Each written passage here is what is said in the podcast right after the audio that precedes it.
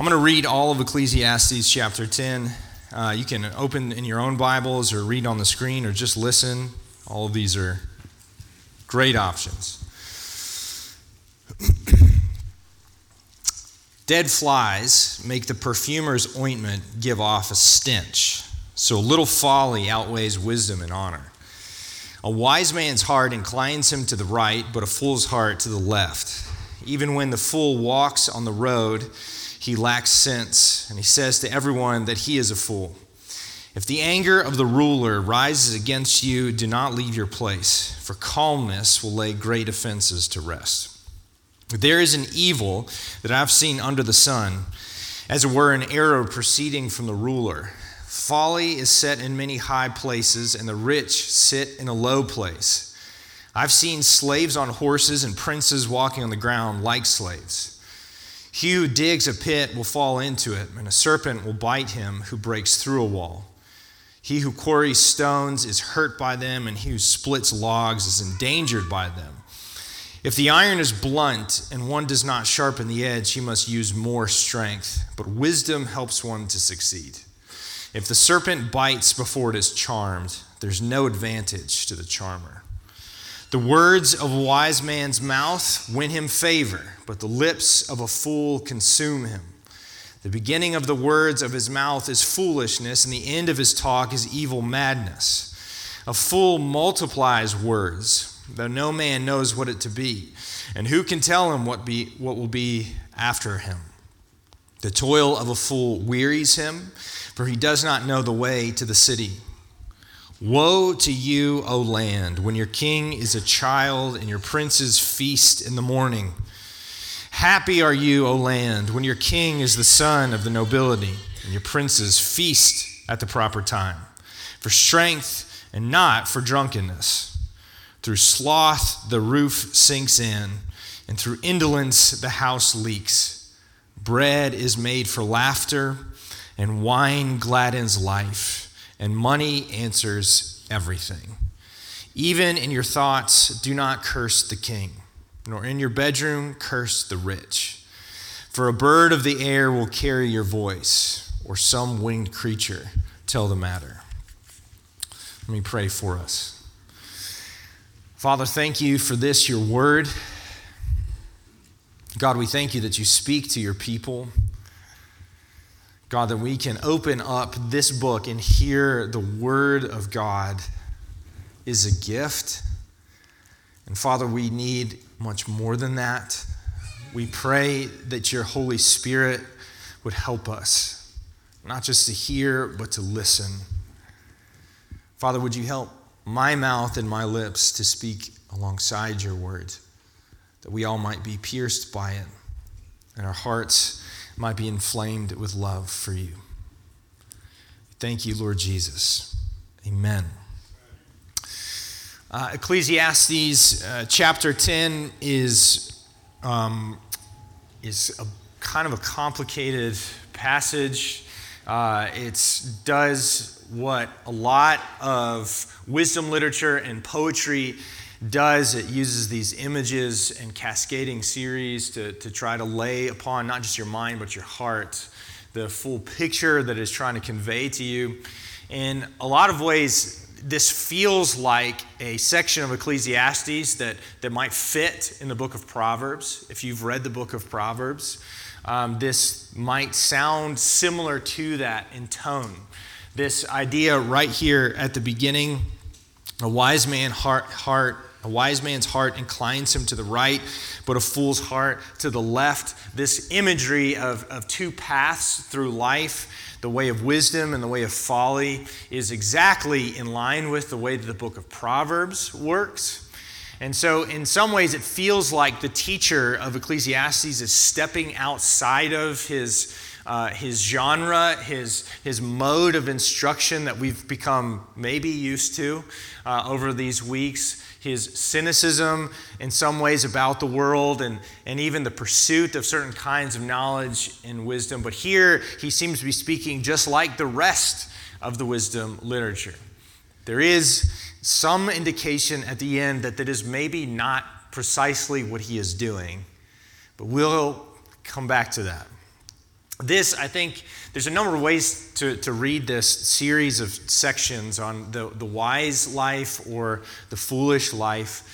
But because of the way that it starts relatively at the beginning and then at the end, speaking about kings and rulers, I think it's helpful to read this in the context of a, a whole chapter on instruction for wise governance and what it means to have a wise and just king. Obviously, this is something that is at the heart of a lot of wisdom literature. If you read ancient Near Eastern wisdom literature, if you read the book of Proverbs, at the heart of it is kind of this idea that wisdom is meant to help a, a new young ruler grow up and be the kind of king they were meant to be. But here we're also meant to look at what life is like when you have a king who is wise versus what it's like when you have a king who is a fool. And this is the language of the scriptures the wise one and the fool. And we kind of come into those distinctions and make mistakes. We assume that when they're talking about these words, they're talking about somebody who is smart and somebody who's dumb. But if you read the text that way, you will make mistakes and you will miss significant parts of what you are being told about the life of wisdom. In fact, if you read the scriptures, oftentimes many of the ignorant people, the people who on paper know less, show themselves to be wise because they understand what it is they ought to do based on the law and the character of God.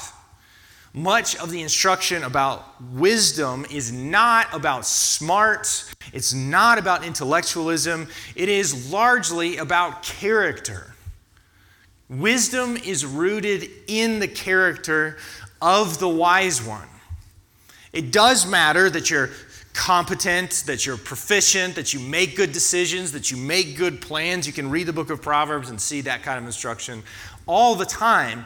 But if you only think that what God wants for you in order to be wise is to be smart, then you'll miss all kinds of the heart of wisdom literature, which is about your heart. And you can see here in these descriptions of these issues that foolish kings have that these are, in fact, character issues that are being discussed for the foolish king. You can see here in the middle here the words of a wise man's mouth win him favor, but the lips of a fool consume him. The beginning of his words of his mouth is foolishness, and the end of his talk is madness. He's somebody that runs his mouth with no real substance or content, no, no understanding of what lies at the end of his discourse. You can see here that it talks about the, the fruit of laziness. The, through sloth, the roof sinks in, and through indolence, the house leaks. This sort of inability to control yourself and run your mouth, the inability to get to work and to do good work, to do hard work, these are not the issues of smarts, these are the issues of character. And so there is no version of being a person of wisdom in the scriptures that is divorced from being a person of character. They, they are meant to live in the same place because wisdom in the biblical understanding flows from the law of God, which flows from the person of God. And the law of God talks about what it is you should do, what is moral, and it talks about what is smart to do. And so, if you divorce either of those components from your understanding of wisdom, you'll have a shallow understanding of what the biblically wise person ought to do. The wise king ought to be a person who is faithful, who is the one who understands when it is to party and not to party. Did you hear it's a curse when the princes are partying in the morning and not the evening because they should be working in the morning, is what they should be doing, and they're doing it the wrong order. The, the king ought to exercise justice so that the, the order of things is rightly established. You can hear this to our ears strange illustration Folly is set in many high places, and the rich sit in a low place. I've seen slaves on horses and princes walking on the ground like slaves. This is not a commentary on the, the goodness or badness, and it is bad, of slavery. This is not the author saying, ha ha, we've freed the slaves, which is what our ears as Americans sort of instinctively understand that the text is talking about. This is not a comment on that. This is talking about the normal and ordinary social structure is completely imbalanced. Oftentimes, the assumption is in wisdom literature if you're wealthy, it's because you have good character and you've worked hard and you're wealthy for a reason. Now, the, the teacher has already at length told us that we know that's not always the case. But in the mode of wisdom literature, theoretically, society is supposed to work where there is an order and a structure. And when the king is foolish, everything gets flipped on its head. Everything is out of order. Things are not good because there is no wisdom in execution and there's no wisdom in the king's character. And we live in a place in a time that values the flash, the power, of being king, but we lack the honoring of the character of the one who is wise. Now, probably because you and I do not live in a monarchy, you and I naturally read this through the lens of our own political system. And so you translate king, cross that out, find and replace president, senator, representative, city council, blah, blah, blah. And what's easy to do is say, that politician on the other team that I hate, obviously, they're the fool. And I, on the correct team, with all of my teammates, we are the wise ones. And everything is either messed up because we don't have power or because we don't have enough power. And if we would just get into power, then all of my representatives, my, the ones on my team, we would display the wisdom of the world and set things to rights and all of this. The problem is that we live in a world that is systemically more interested in fools who run their mouths without substance than we are people of character. And that, that is not one political party's problem, that is both political parties' problem. And if you can't see that, it's because you are captive to your own political party system that wants one thing from you your vote to stay in power. Because we, on our own platforms, regularly see evidence of the people that we either like or dislike, support or don't support, having people pull their own words from the past that directly contradict the things that they are now currently saying. And everybody just says, okay, look over here at the shiny thing. Don't look at that thing and the inconsistency of my character. And everybody, by and large, kind of just jumps in the boat. Because the danger of the other team is so profound that we kind of just have to get on board with these jokers or we're going to be left with these ones. That is not a system that is invested in character and wisdom. That is a system primarily obsessed with foolishness. It is flash, it is surface, it is vacuous, it is nothing. I'm not telling you that your favorite politician is a joke. It's very possible, though.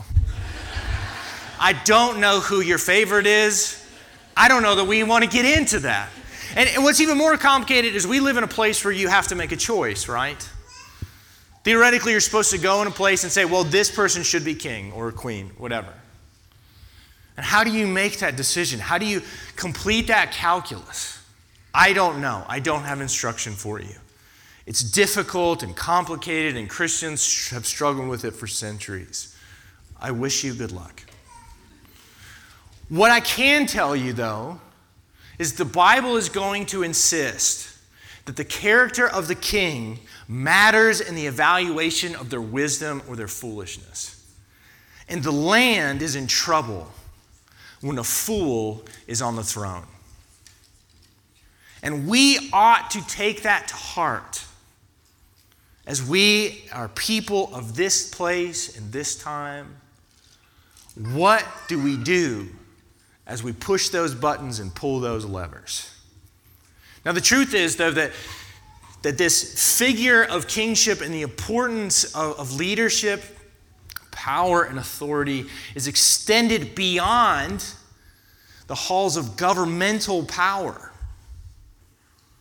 The king or queen of any given institution has these same things said about them. So it's not just woe to the land if the king is a fool, it's woe to your business if your boss is a fool. Woe to your church if your elders are fools. Because God delegates authority and responsibility into many people's hands, never leaving the entirety of creation under any one person's care, but certainly delegating to his image bearers the responsibility and the opportunity to reflect his wisdom and goodness in their affairs. It is probably most helpful as people who come to church, if you're members of Valley Hope, to think about this kind of instruction as you do the things of ordinary church life, like nominate and vote for church officers. If the leadership of any given place and institution is more valued for their pragmatic ability to acquire results, to appear successful, to run their mouths with pretty speech, but their lives are bankrupt of the wisdom of God, then woe to us if fools hold the reins of power.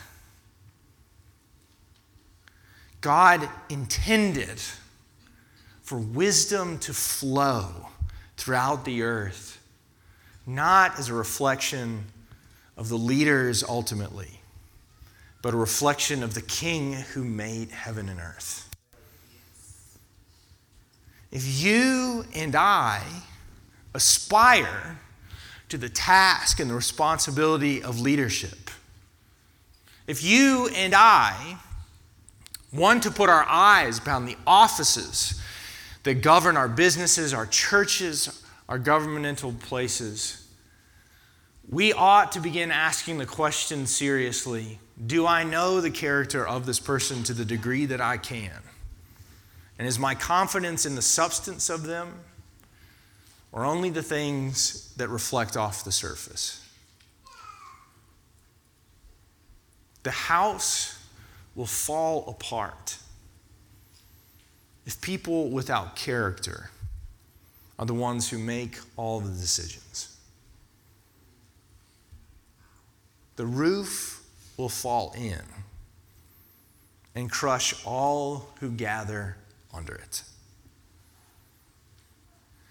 Power is a way of achieving results. It is the ability to do work. If you have taken a physics class, you know this very basic definition. Power is the ability to do work and the power in the thrones, the power in the places of leadership and privilege is there to accomplish the work of God. Be it the administration of justice, the protection of the weak, the maximization of profit for the flourishing of employees and the community. The power is there to do good work. But at the end, it is not just power that is in view. This strange thing that he says Bread is made for laughter, and wine gladdens life, and money answers everything. Money answers everything? Where did that come from? This is the subtle but powerful indication that the teacher may not be up to only what it appears on the surface. There is a way of viewing life that is two paths, that is not just wisdom and folly. There is a way of moving in the world that puts your heart on the pursuit of one path, which is power, and the other, which is the pursuit of riches. In the verse 20, there is a kind of paranoia that lives in this kind of way of living. Even in your thoughts, do not curse the king, nor in your bedroom curse the rich. For a bird of the air will carry your voice, or some winged creature tell the matter. This is nonsense. It's, it is apparently nonsense. You can't even think a thought against the king or curse the rich because some creature will hear you outside your window and repeat it to somebody? What kind of bizarre fairy tale is being described here? But when you believe the only ways available to you in this life are to hold the reins of power or to possess the bags of riches, your heart will collapse in on itself under the weight of all your scheming. The kings and the thrones are important. And the use of wealth and riches is a power in and of itself. But already in the book of Ecclesiastes, the teacher himself has critiqued these particular pathways. He's already said that the accumulation of wealth in a moment is, is senseless, it's nonsense, it's going, you're gonna die, and your money's going somewhere other than you anyway. We already know that the teacher doesn't believe that money answers everything. So, what is he demonstrating to you if your only options in this life are the accumulation of power or the accumulation of wealth to control the outcome of all wisdom that is available to you, you are doomed. You are doomed. If all your hopes and ambitions lie and rest on the hooks of kingship and authority and power, you will certainly be destroyed if all your hopes lie there and on your money. In the early church, there are three things that the writings of the early church fathers are primarily interested in in the reform of these pagan lives as they become Christians money, sex, and power. And two of these three are here. Money and power are addictive and deceptive. They are, they are possible to be used for good. They are meant to be used for good, but clung too closely and too tightly, they will pull you down to the grave itself. The world, the way that it reasons, the wisdom of this world invests everything in wisdom, the wisdom of power and money. That's how people who are so foolish can acquire so much power because they have so much wealth and they have used that wealth for their own power. And the world is deceived and obsessed. We are so easily sucked into the gravity of their person, and we are doomed if money and power becomes the way of wisdom for us, the people of God. There actually are two ways in the world. There actually is a way of wisdom and a way of folly. And if you are living your life as if you must acquire power or money to, to make yourself safe, to make yourself valuable, to make yourself who you meant to be, you are already on the wrong path. If all that is available to you is money and power, your feet are running downhill into the darkness as fast as they can take you. There is another road, and it is not just another strategy to become king or to acquire the king's wealth. It is instead what Paul calls the very foolishness that we preach to the Gentiles. It is the wisdom of God made manifest, visible, tangible, and personified. And the God who would king himself on a cross. In the crucified Jesus, we understand what kingship ought to look like. The king who says what he means to do and he does it. And he does it not for the building of his own kingdom and his own power alone, but the distribution of his power to all who would come and find him. This king does not acquire for himself the riches of this world, but instead puts on himself the robes of a slave to wash your feet. This is a king who doesn't enthrone himself far off in some palace, but instead finds himself on the floor with children, safe and winsome enough that little kids can't help but greet him. There are two ways in the world, and this way is the way of the king, the real king, the true king, who is Jesus. He doesn't say to you that he will provide for you all wealth and power. What he says is you'll be willing to give away every single thing that you have. In fact, that this is the only way to live with him where he is. He does not say to you that you will acquire all the power to do everything that you wish to the world, but instead, he tells all of his closest friends the world will come and will do terrible things to you. And you will offer yourself as gladly as I do.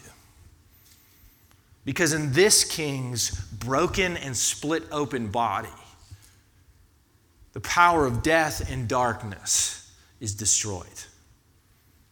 This is the wise king, arrayed before you in the splendor of his own humiliation and his own exaltation and the triumph over the grave.